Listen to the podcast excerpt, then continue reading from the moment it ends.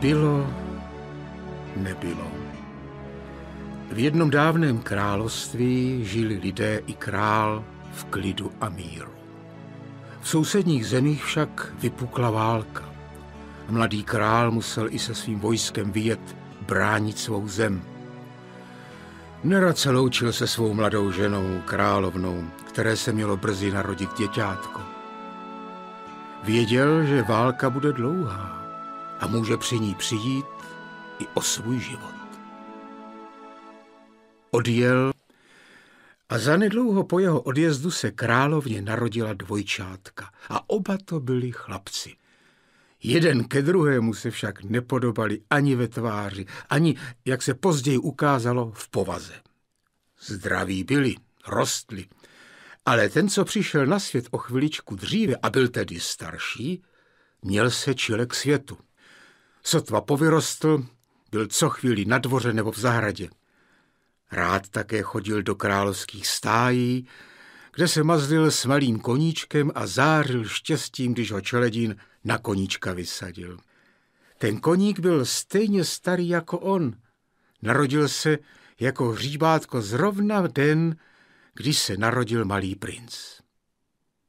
A tak už od malička spolu vyrůstali jako dva kamarádi. Mladší princ, jeho bratříček, byl takový, jak se říká, bojácné nedochůdče. Nejraději jen v komnatách, po kobercích hopkal, stále kolem matky se batolil a jejich sukní se chytal. Za nic na světě by sám na dvůr nevyšel.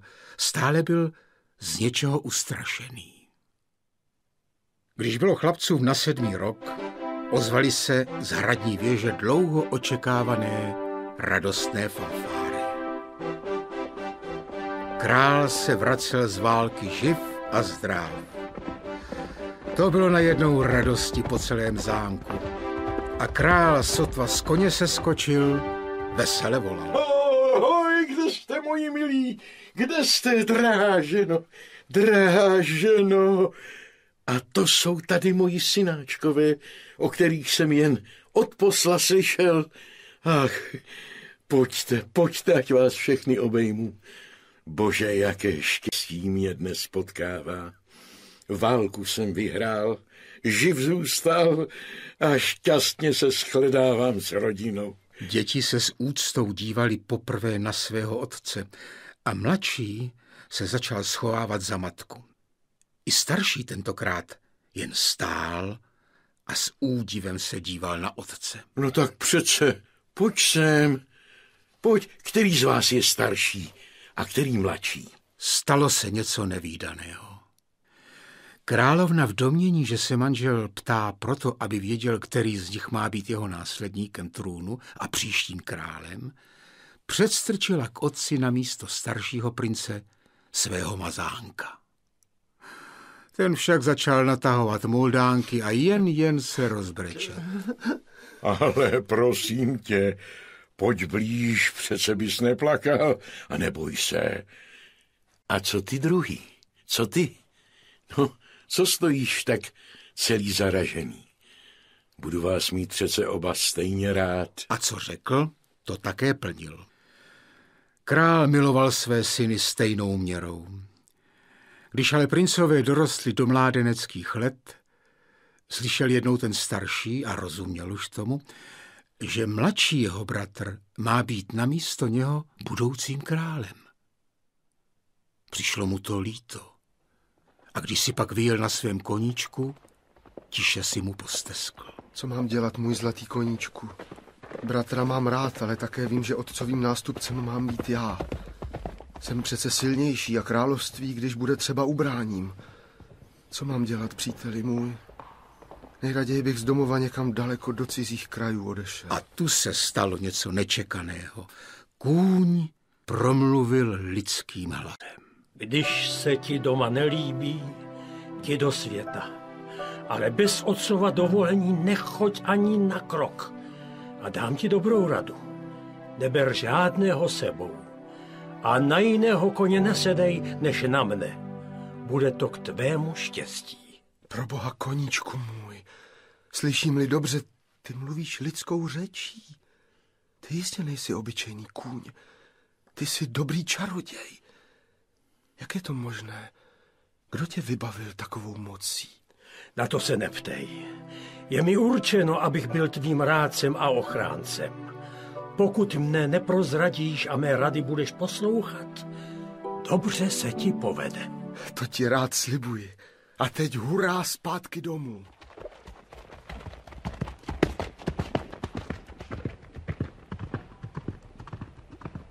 A tak se rychle vrátili do zámku.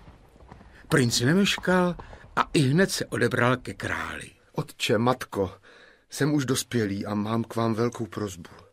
Rozhodl jsem se poznat cizí země. Pusťte mě do světa. Co tě to, synu, napadlo? Je ti snad u nás zle? Je mi tu dobře, tatínku, ale už jsem tu všechno poznal, všechno tu znám. Rád bych poznal, jak žijí lidé i jinde, za hranicemi království. Tu královna řekla manželovi, aby mu nebránil, že má svou hlavu. A jen ať jde zkusit své štěstí do světa. Budíš tedy, ale nepojedeš sám. Vezmeš sebou družinu vojáků na svou ochranu. Ale princ byl pamětliv koníkovi rady. Děkuji ti, otče, ale sám se všude ubráním. A nechci, aby mě všude s družinou hned za prince považovali.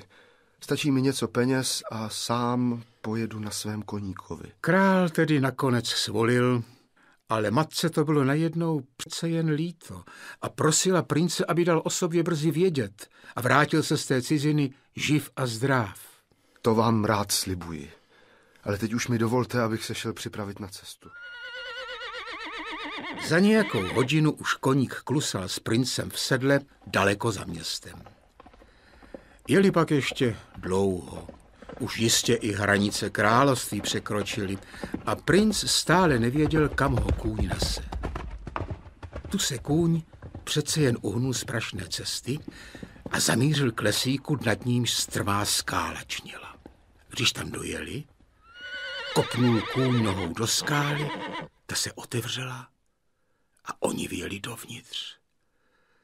Byla tam připravená, pěkná, pohodlná stáj. Tady mě nyní nech a jdi do blízkého města ke královskému dvoru. Musíš se ale dávat za němého. Všechno, co bys chtěl říci, musíš ukázat rukama, nebo písmenka naznačíš pomocí prstů. Však to dokážeš.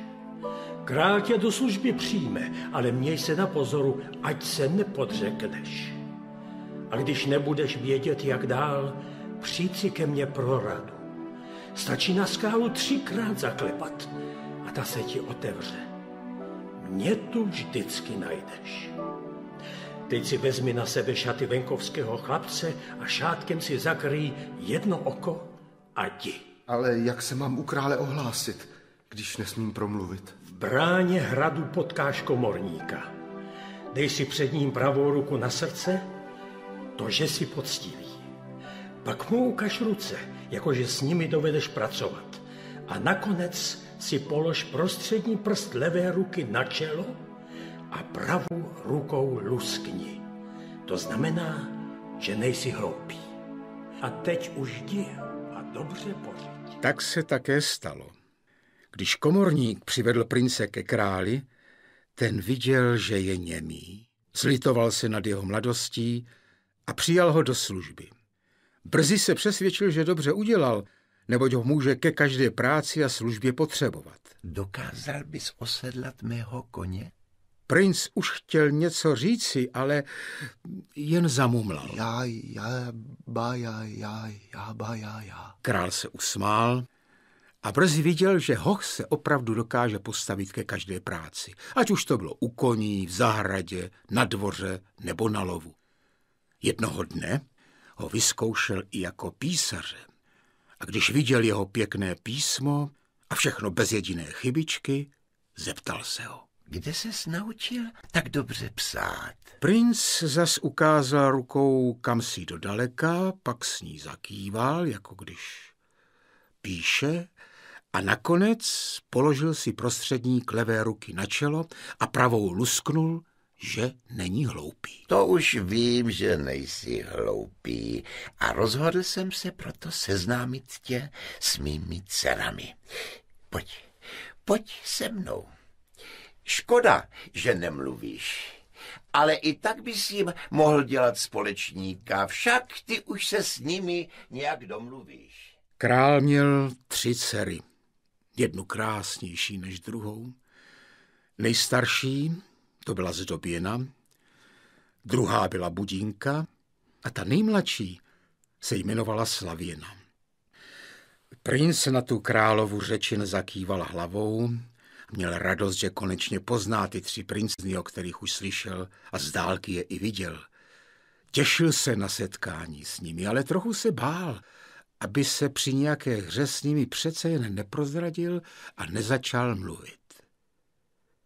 Však také, když ho král k princeznám přivedl, nejstarší zdoběna se ho hned zeptala, jak se jmenuje. Chlapec zase už jen tak, tak chtěl něco říci, ale dostal ze sebe jen já, ba, já, já. Princezny se rozesmály a od té doby mu všichni jinak neříkali než Bajaja. Bajajo sem, Bajajo tam, Bajajo pojď s námi do zahrady, Bajajo vylez na strom pro jablíčka a Bajaja vždycky ochotně vyhověl.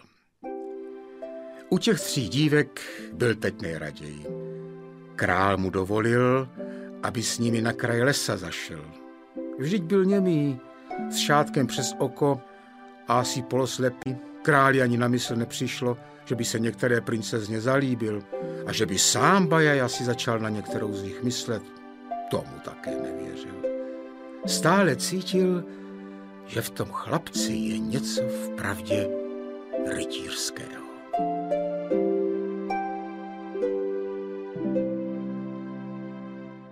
Dny a týdny utíkali. Princezny si Bajaju už dávno oblíbili a on jim byl stále na blízku.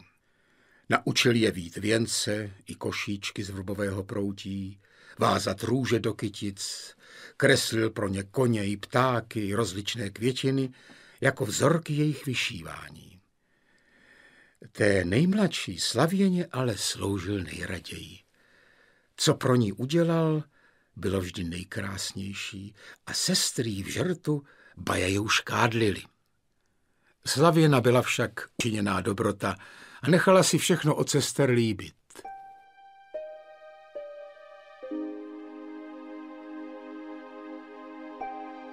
V klidu pokojíku, který mu král vykázal, přemýšlel Bajaja, jaký vzkaz a po jakém poslovi by domů k rodičům poslal. Zastesklo se mu najednou po domově, a nejraději by krále požádal, aby ho na pár dní propustil ze služby a on sám se k rodičům podíval. Ale když přišel druhý den ke králi, našel ho s hlavou v dlaních celého ustaraného a zamyšleného. I zeptal se podle svého způsobu otazníkem vepsaným prstem do vzduchu, co krále trápí. Král pochopil. Milý hochu, jak se nemám trápit, což pak nevíš, jaké neštěstí a zkáza rodině a celému království hrozí, jaké tři hrozné dny jsou přede mnou. Bajaja zavrtil hlavou, že neví a sám se králova smutku polekal, ale král pokračoval.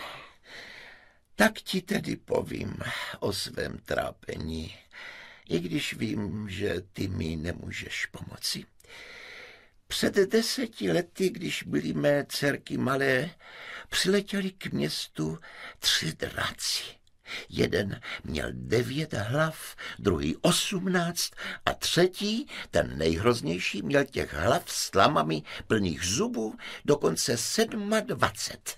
Žrali všechno na potkání. Kdo se objevil za branou města, zpátky se už nevrátil. Lidé jim nabízeli svůj dobytek, krávy i ovce, ale jim to bylo stále málo a pořád hrozilo, že přelezou zdi i brány města a pustí se do lidí. Eh, co jsem měl dělat? Nikdo se proti ním ani mečem nemohl postavit. Ty obludy by ho jistě také zhltly. Dal jsem zavolat kouzelnici a ta, že mi snad poví, jak a čím ty obludy od města odehnat. Ano, přišla a řekla, musíš jim slíbit něco, co máš na světě nejraději. A to jsou jistě tvé dcerušky, princezničky.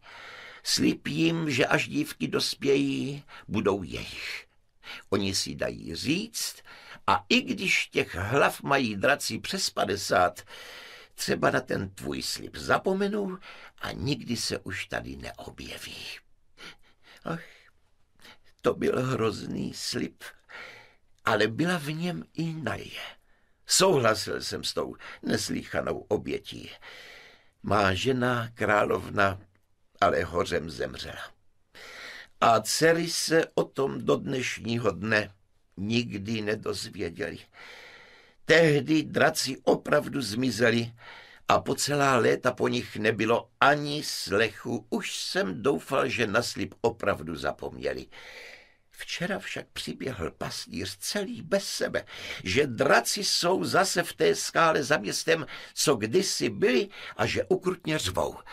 Já nešťastník, zítra budu muset obětovat své první dítě pro záchranu země. Pozítří druhé a nejmladší dcera má padnout v oběť třetí den. Co si pak počnu? Pak se těm dračím nenajedeným tlamám nechám sám sežrat. S výčitkami svědomí dál už žít nebudu. Ne. Potom už nechci. Tak bědoval král a Baja jemu v té chvíli ani nedokázal naznačit, co by se proti drakům dalo dělat. Ale vzpomněl si na svého koníka a ten mu jistě poradí. S touto myšlenkou šel Baja jak princeznám a snažil se je nějak potěšit. Princezny byly oděny v černé, smuteční šaty, jedna vedle druhé si stírali slzy a plakali nad svým osudem. Bajaja je chtěl utěšit a napsal jim na lísteček, že se jistě ještě najdou stateční rytíři, kteří je od draku osvobodí. Ale princezny pro pláč ani číst nemohli a Bajajovi nevěřili.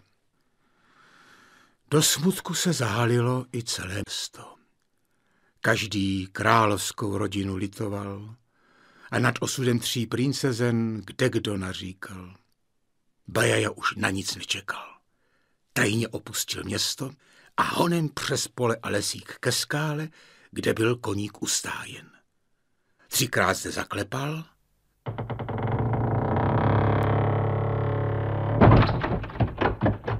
Skála se otevřela a on vešel šťastný, že zas svého přítele vidí. Koníčku můj milý, přicházím k tobě o radu a pomůžeš-li mi, budu navždy šťastným člověkem. Ve městě panuje strach a smutek. Tři princezny mají být obětovány drakům a já je mám rád. Nemusíš mluvit dál. Všechno vím a rád ti pomohu. Přijď zítra ráno ještě za soumraku, dřív než vyvedou první děvče k drakovi. Řeknu ti, budeš moci draky přemoci. Opravdu? Děkuju ti, koníčku. Děkuju, budu tu včas. Moc ti děkuju, děkuju. S velkou radostí běžel Bajaja do zámku a hned zase do komnaty k princeznám, aby je rozveselil. Moc se mu to nepovedlo a tak nakonec sám z toho smutný zašel do svého pokojíku, aby vyčkal do prvního, ještě setmělého rozbřesku dne. Strachy, aby nezaspal, ani si nelehl. A dřív než první kohout zakokrhal, byl už zase u skály a u svého koníka. Jsem rád, že jsi přišel včas. Budeš muset splnit velký úkol. Napřed však zdvihni kámen pod mým žlabem. Je těžký, ale ty to dokážeš a vyjmi z jámy všechno, co tam nalezneš. Bajaja to hned všechno provedl a z jámy vytáhl truhlu z dubových ken a ocelovými pásy pobytou. Otevři truhlu a řekni, co vidíš. Vidím troje krásné šaty, rytířské přilby, dlouhý meč i postroj s úzdou na koně. Ty první šaty jsou červené, stříbrem a diamanty vyšívané a k ním přilbice z lesklé ocely s bílým a červeným chocholem. A co ten druhý oblek? Dál tu jsou krásné bílé šaty Zlatem vyšívané brnění a přilbice ze stříbra s chocholem bílým a zeleným. A ve spodu truhly jsou šaty překrásné, celé světle modré a také vyšité stříbrem a bohatě diamanty a perlami zdobené. Přilba má bílý a modrý chochol. A ke všem oblekům je tu jeden meč, ale takový, jaký jsem nikdy neviděl.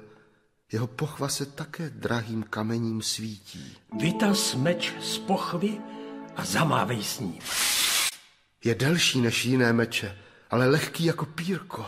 A na jeho ostří raději ani nesahej, poranil by ses. A teď mě poslouchej. Všechny ty šaty a přilby jsou tvoje. Dnes vezmi na sebe ty červené, osedlej mě a vyjedem. Bude nejvyšší čas. Pojedem na prvního draka, ale to ti povídám, nesmíš se ho bát a ze mne nesmíš se sednout, jen sekej do té příšery a spolehni na svůj meč. A teď si pospěš, ať přijedeme včas. Tak přikazoval koníček, než vyjeli ze skály. Kůň šel sám, bez pobízení, a na severní straně za městem se ukryli do hustého lesa. Zatím v zámku proběhlo první přesmutné loučení a zástup lidí vyprovázel princeznu zdoběnu z měst. Když byli blízko osudného místa a princezna uviděla draka, jak se sápe ze skalní díry, omdlela. V tu chvíli z nedalekého lesa tryskem páděl k ním kůň s rytířem v sedle, s barevným chocholem na přilbě a hned přikazoval. Zdvihněte princeznu a odneste ji do bezpečí.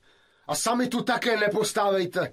Běžte pryč, máme tu cosi na práci. S radostí ho hned poslechli a usadili se dál na malém vršíčku, kde měli pěkný a bezpečný pohled k dračí skále. Princezna otevřela oči a v tu chvíli se otevřel celý vchod dračí skály a devíti hlava obluda vylezla celá ven. Drak se začal svými hlavami otáčet na všechny strany a hledal svou kořist. Bajaja nezaváhal, kůň přiskočil rovnou mezi dračí hlavy a jeho jezdec poprvé meče. Tak, a první tři palice máš pryč. Kde jste další? Jen pojďte blíž. A švih! A další tři hlavy jsou dole. Aspoň poznáš, jaký mám meč. Vždy jednou ranou tři dračí hlavy skolí. To padly i tři hlavy poslední. Bajaja, když viděl, že drak už je neškodný, obrátil koně a ujížděli, odkud přijeli. S údivem za ním hleděla zdoběna a všichni lidé kolem ní. To bylo otázek, kdo to byl a kde se vzal. Nikdo na to nenašel odpověď. Rychle se princezna zdoběna s družinou vrátila do zámku, aby svou radost otci i sestrám vypověděla. O záhadném rytíři zachránci řekla. Tu i mladší sestry začaly doufat, že se i jim objeví včas záhadný a krásný rytíř a draky přemůže. Když se před nimi po chvíli zas objevil Bajaja ve svém prostém šatě, s radostí se mu se svou nadějí svěřovali a Bajaja se jenom usmíval.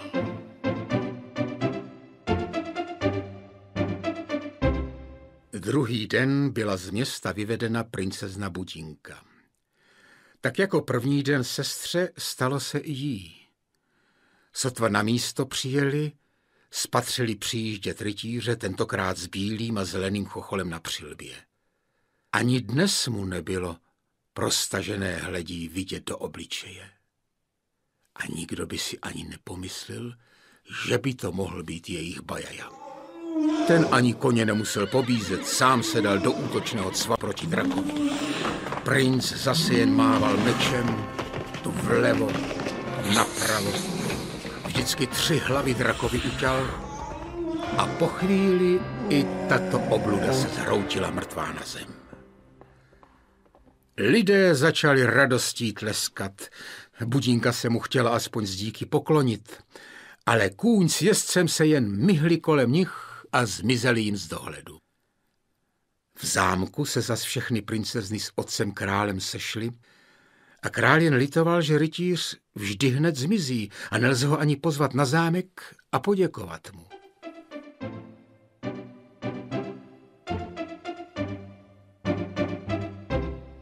Ale nebyl ještě všem dnům konec. Podle králova slibu měla být obětována i nejmladší slavěna. A na tu čekal drak nejhroznější. Tu princezna, když slyšela, jak všechno probíhalo, pravila. Vy jste, sestřičky, neměli ani čas rytíři poděkovat, ale já zítra, přijedeli i mne ochránit, kleknu před něho a poděkuji mu i za vás. A poprosím ho, aby se mnou na zámek jel. Věřím, že ho sem přivedu. Bajaja, který už byl zase zpět v zámku, se málem rozesmál.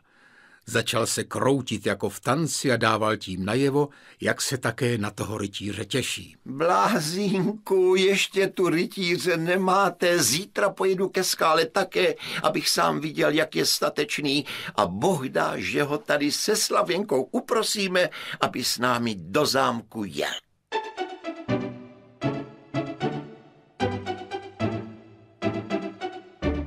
Ráno třetího dne vyjel tedy král s princeznou Slavěnou k drahý skále.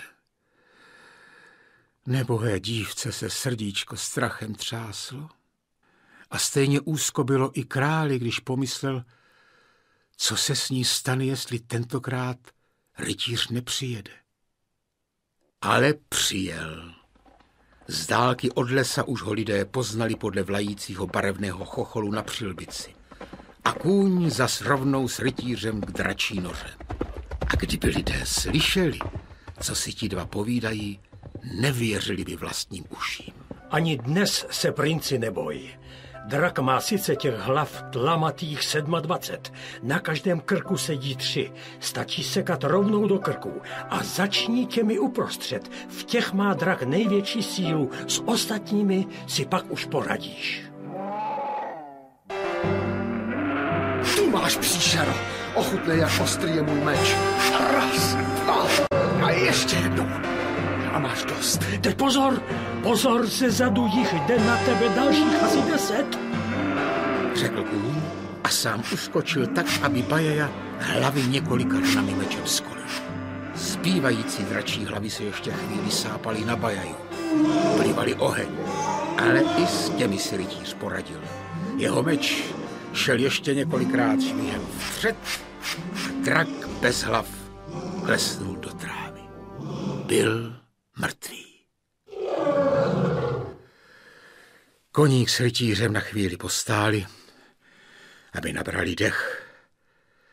V tu chvíli k ním král se slavinou přiběhli a prosili rytíře, aby s nimi do zámku jel, kde mu díky vzdají a bohatou odměnou se mu odvděčí. Rytíř však ani zde slovo neřekl, potrhl trochu uzdou a jen zvířený prach polezými zůstal. Vrátili se tedy sami, ale šťastní, že i Slavěna je zachráněná. Král, že byl zbaven nešťastného slibu a všichni budou moci zase žít v klidu a míru.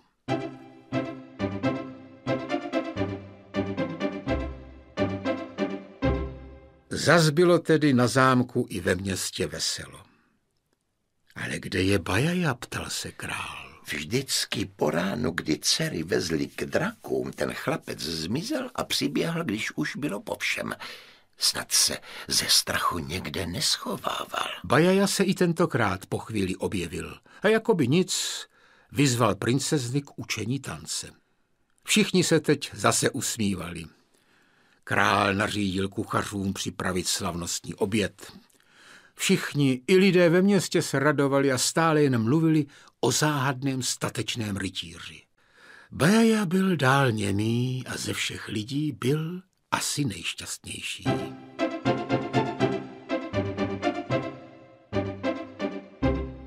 Bajaja dál pomáhal králi poctivou službou.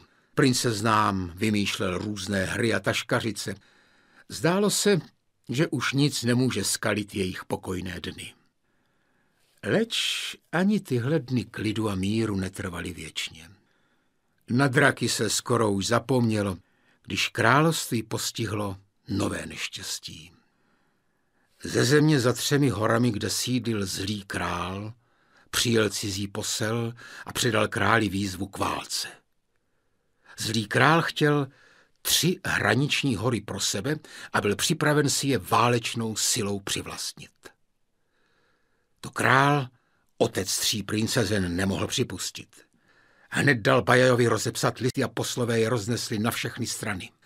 V listech zval král knížat a pány k poradě, aby s nimi rozhodl, jak nejlépe se útočnému nepříteli postavit.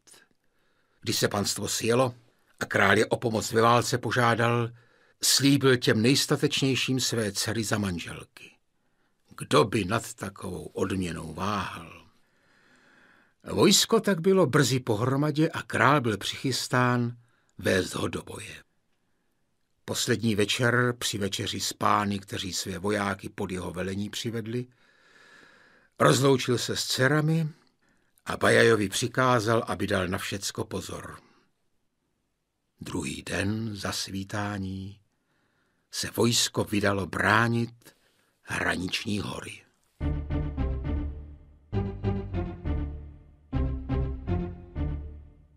Bajaja plnil všechny úkoly, které mu král přikázal. Princeznám se staral o zábavu i poučení, ale všem bylo bez krále teskno. Nikdo nevěděl, jak si jeho vojsko ve válce vede. Strachovali se o krále, ale z bojiště stále žádné zprávy nepřicházely. Tu Bajaju napadlo, aby zašel za koníkem. Ten snad by mu mohl něco o králi povědět. Ulehl s hlavou ve dlaních a dělal nemocného. Když mu chtěla Slavěna doktora zavolat, odmítl to, že si sám do hájku za město pro léčivé byliny dojde. Princezny ho měli za blázinka, ale nechali ho odejít. Bajaja však z háječku zamířil přímo ke skále ke svému věrnému koníkovi. Třikrát zaklepal na skálu a koník ho uvítal slovy. Dobře, že jdeš. Je nejvyšší čas. Královo vojsko pod velkou přesilou prohrává. Neváhej, vezmi na sebe bílé šaty, brnění a meč a já už tě ke králi dovedu. Pojď, pojď, pojď. Bajaja mu radostí zlíbal lisinu na hlavě. Rychle se oblékl, nasedl na koníka a vyjeli. Jeli celou noc, v níž král dával rozkazy k poslední bitvě.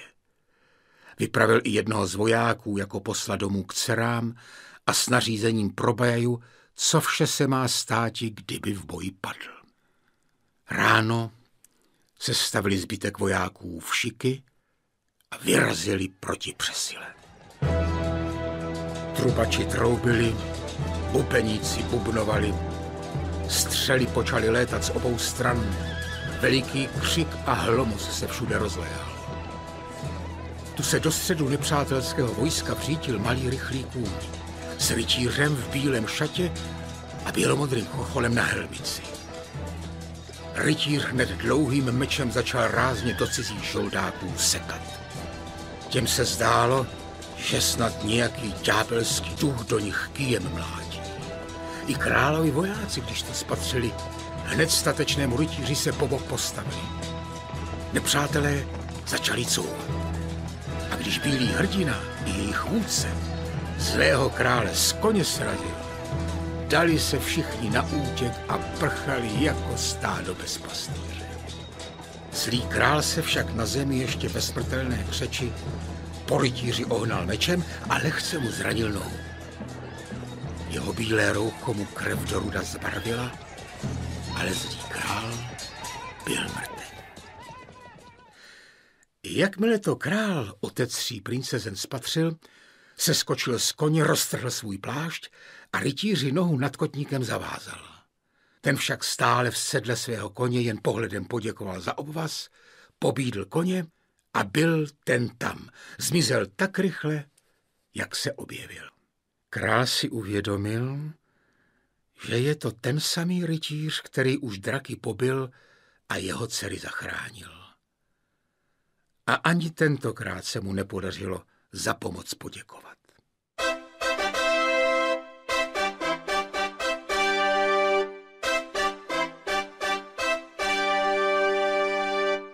Na druhý den se vítězný král vracel s velkou slávou domů.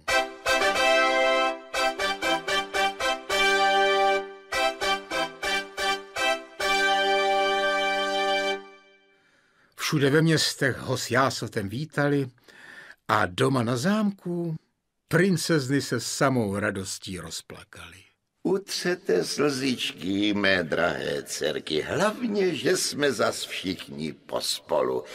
A co ty, můj správče Bajajo, jak si řídil dům, když jsem byl pryč?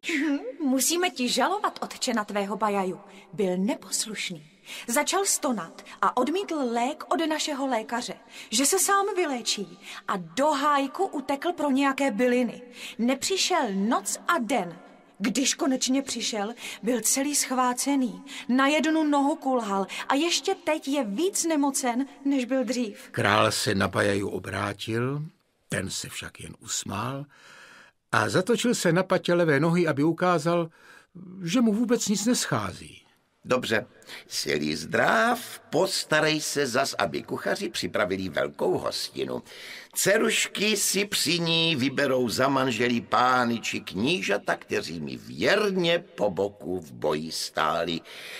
Ech, škoda jen, že tu není ten nejudatnější, který vás draků zbavil a mě vyhrál válku. Tu Slavěna promluvila za své sestry. Tatínku, a co když ten bílý rytíř přijede a jednu z nás si za manželku vyvolí? Oh, kež bys měla pravdu, dcero, ale já, já musím plnit své sliby. Sám nevím, kterému knížeti vás dát. Vy si budete muset sami vybrat. Je jich pět. Budete mít tedy z čeho vybírat. Každý z nich mi v boji statečně pomáhal. Budou to dobří manžele. Tatínku, jak si máme vybírat, když pány neznáme? A když jednoho zvolíme, druhý se urazí. Ať rozhodne los, nebo nějaká šťastná náhoda. Dobře tedy, jinak bude.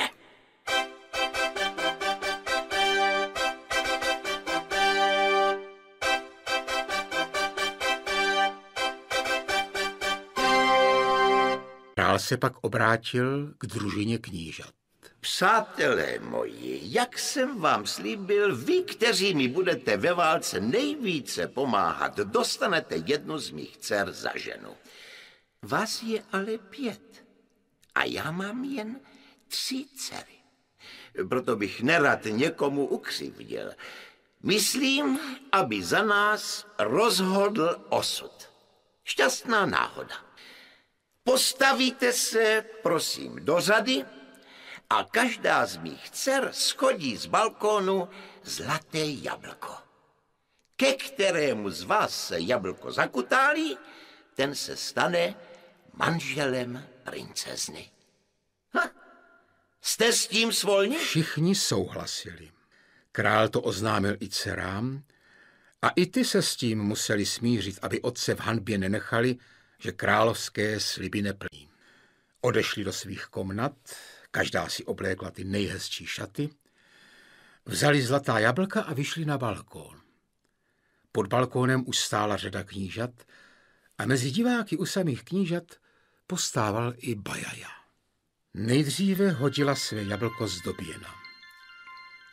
Jablíčko se kutálilo rovnou k nohám toho němého diváka. Bajaja udělal krok zpět a jablko se dokutálilo k nohám hezkého mladého knížete. Ten je s radostí zdvihl, uklonil se princezně zdoběně a z řady vystoupil. Potom házela budínka a jako předtím jablko si to zamířilo k Bajajovi. Ustoupil opět o krok a udělal tak jablku cestičku k druhému sličnému pánovi. Ten se pro ně rychle sehnul a pak vítězně pohlédl k balkonu na vyvolenou nevěstu. Na řadu teď přišla Slavěna. Chvíli váhala a pak jablíčko schodila, jako by o něj nestála. Zlaté jablko se nyní zastavilo přímo před Bajajou. Ve mžíku je ze země sebral a rozutíkal se na balkon, kde před Slavěnou klekl a ruku jí líbal. Tebe, němého si mám vzít za muže?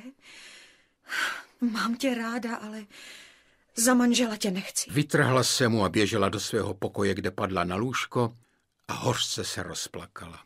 Král se zlobil, co se ten bajaja vedle knížat motal. Páni knížata, na které se jablíčko nedostalo, reptali. Ale co se stalo, nedalo se už odestát. Osud tak rozhodl a nedalo se už nic napravit.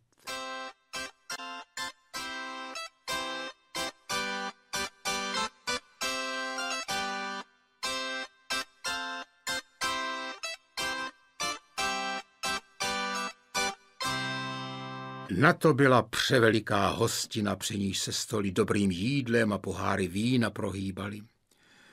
Princezny zdoběná budínka už seděly vedle svých ženichů, jen Slavěna chyběla a nechtěla vyjít ze svého pokojíku. A Bajaja? Ten také někam zmizel. Král pak, chtěj rozptýlit chmurnou náladu, oznámil, že dal připravit velké rytířské klání. Při něm odvážní rytíři budou na koních a s dřevci v ruce soutěžit, kdo dříve toho druhého z koně srazí. Když se slavěně doneslo, co se bude dít, objevila se také u stolu, nechtěla o tu podívanou přijít.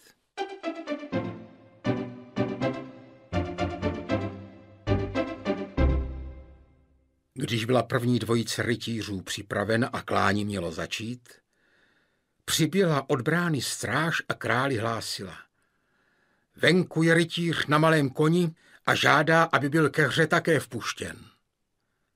Král svolil a na pístitou planínku vjel na koni rytíř v modrém a stříbrném šatě, na hlavě s přilbou, s vlajícím barevným chocholem. Přece se k nám vrátil. Je to náš zachránce. Jen aby nám zase hned nezmizel. Rytíř se uklonil, králi princeznám i pánům a připravil koně k prvnímu klání. Srážel jezdce jednoho po druhém hned při prvním setkání jejich koní.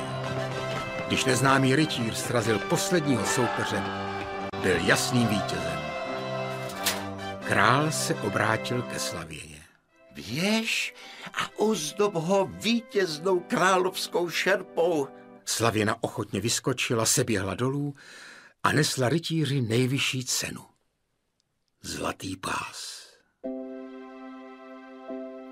Rytíř před ní klekl a ona mu zavěsila tu zlatou stuhu přes rameno. Děkuji ti, statečný pane, za sebe, za sestry i za tačička krále. Hm. Škoda jen, že tvou tvář zakrývá hledí přílbice. Nevěsto krásná, ještě dnes se spolu uvidíme. Král i další dvě nevěsty sešly dolů, aby rytíře pozdrželi a za vše se mu odvděčili. Ten ale v rychlosti na koně nasedl a kůň vyrazil branou tak, jak přijel. Přece nám zase prchnul. Nestihli jsme ho. Co to je, co ho od nás stále žene? Jakoby nesmírné tajemství před námi skrýval. Slavěna myslela už jen na slova, která jí rytíř před chvilkou pošeptal. Nevěsto krásná, ještě dnes se spolu uvidíme.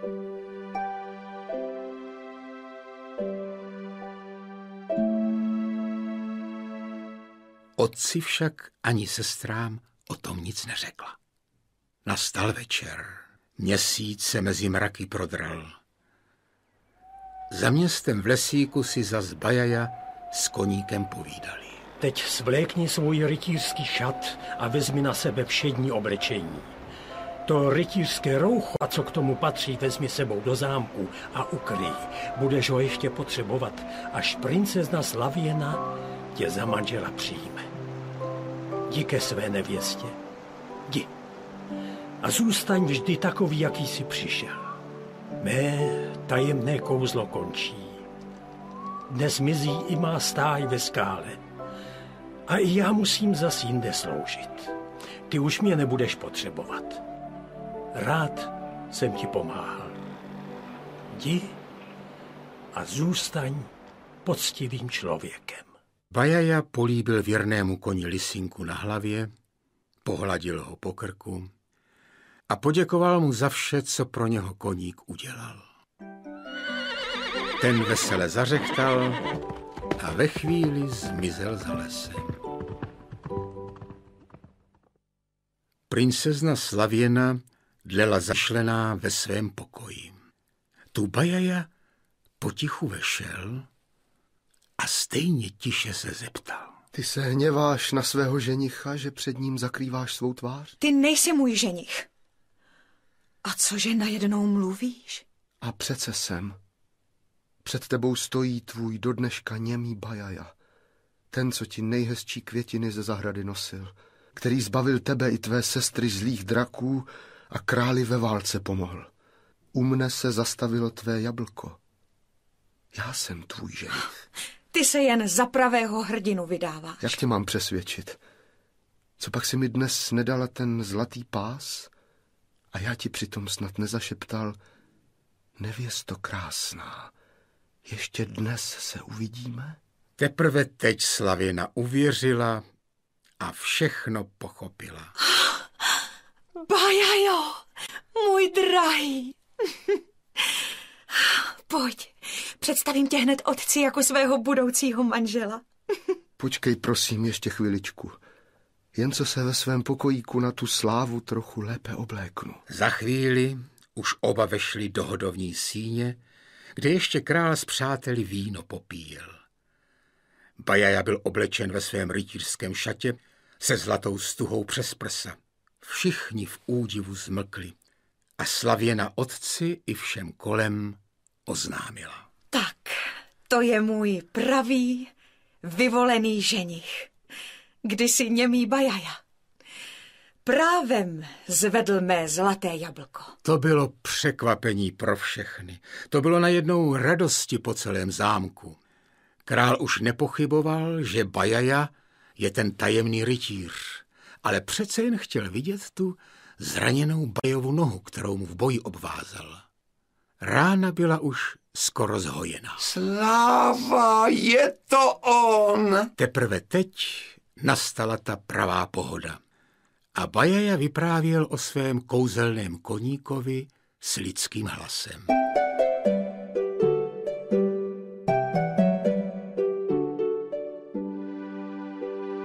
Brzy se konaly tři svatby princezen a Bajaja hned po svatbě odjel už se svou ženou Slavěnou domů do otcova království. Sotva však na místo dorazili, viděli, že celé město je černým suknem zakryto. I zeptal se princ lidí. Co znamená ten smutek všude? Zemřel snad král? Můj otec? Tu řekli mu lidé popravdě. Zemřel nám mladý následník trůnu, který už měl brzy po oci království převzít. Od dětství byl princ slabý a často nemocen. Před týdnem jsme ho pochovali. Král s manželkou teď i druhého syna ve smutku oplakávají. Když to Bajaja slyšel, pobídli koně, aby co nejdříve v hradu byli a on mohl své rodiče v tom smutku ukonejšit. To bylo shledání. Královští manželé radostně vítali Bajaju i jeho ženu Slavěnu. Prvního syna měli už dávno zamrtvého, když nedal o sobě tak dlouho vědět. A toho vyprávění, co bylo. Do hradu se zas přestěhovala radost. Černé sukno bylo staženo a na místo něho zavlály všude bílé, červené a modré prapory. Princ Bajaja se stal brzy králem a se Slavěnou tam pak šťastně žili dlouhá léta. A ve vzpomínkách lidí tam žijí